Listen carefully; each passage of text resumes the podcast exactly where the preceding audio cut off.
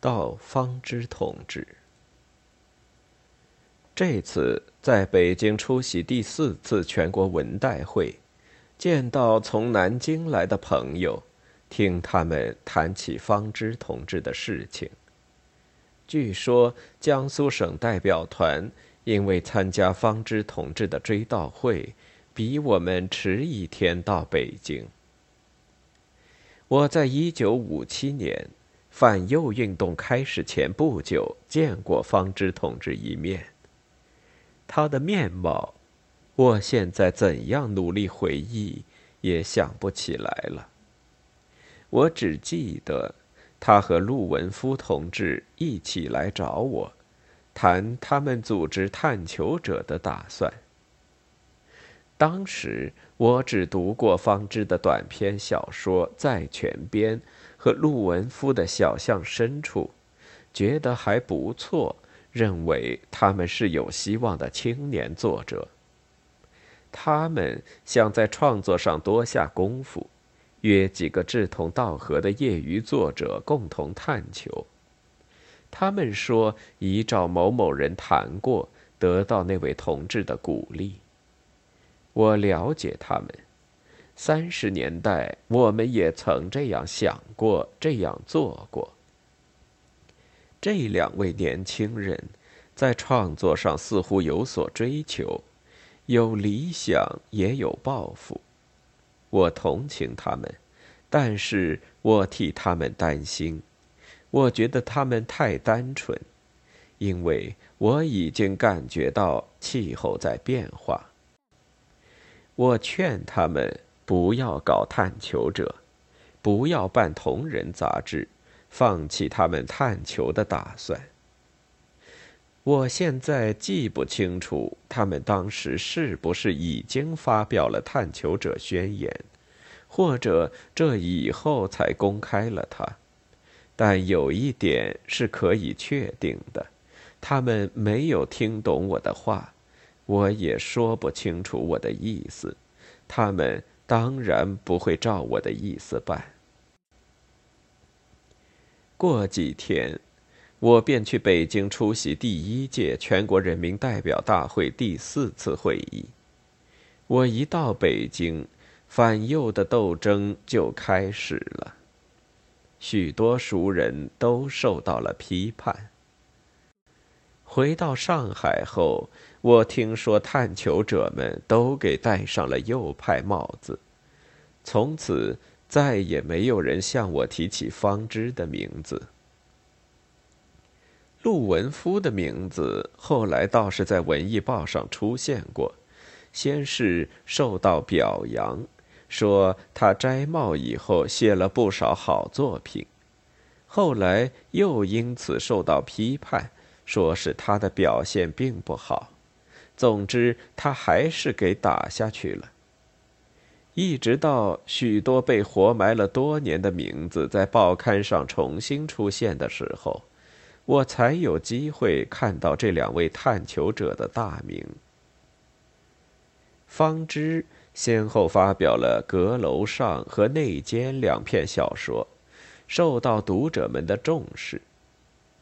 我读过前一篇，别人对我讲述了后一篇的内容。我听说有些刊物的编辑不敢发表他的作品，这说明二十一年的遭遇并没有扑灭他的心灵之火，他至今还在探求，他始终不曾忘记，作为作家他有什么样的责任。他的小说，正如他一位朋友所说，是一团火，一把剑。现在需要这样的作品，我等待着他的更多的作品。却没有想到，他把他最后的精力花在《南京青春》杂志的创刊上。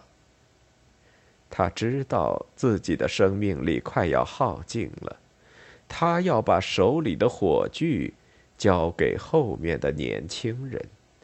他要创办一个发表青年作者作品的刊物。他打电报来要我为《青春》创刊号写稿，我回了一封短信，说我生病，写不出文章，请他原谅。这是我写给他的第一封信，也是最后一封信。我今天才体会到，这封信带给他多大的失望，但已经太迟了。方知同志的身世我知道很少，全国解放那年他才十九岁。他在一九五六年发表短篇小说，也不过二十六岁。我也正是在这样的年纪开始写短篇。他的作品说明他很有才华，他的青春刚刚开放出美丽的花朵，就受到反右扩大化狂风的无情摧残。他的早死。也是那二十年不幸遭遇的后果。受到这种残酷打击的，并不只是方知同志一个，而是一代的青年。关于这一代人的故事，我听到不少，可是像千万根针那样刺痛我的心的，仍然是方知同志的事情。听说。四人帮给粉碎以后，方知回到南京，身体已经被折磨得很坏了。他定了个五年的计划，他说：“我准备再做五年苦工。”他想好了十多篇作品，准备一一写出。后来他病情严重，住进了医院。他向爱人央求。告诉我，我还能活多久？能活三年，我就做三年的打算；倘使只能活一个月，我就马上出院，把最要紧的事情做完。这样的话，是那些不爱惜自己的时间，也不珍惜别人的时间的人所不理解的。比起方知来。我幸福多了，我还有五年的写作时间。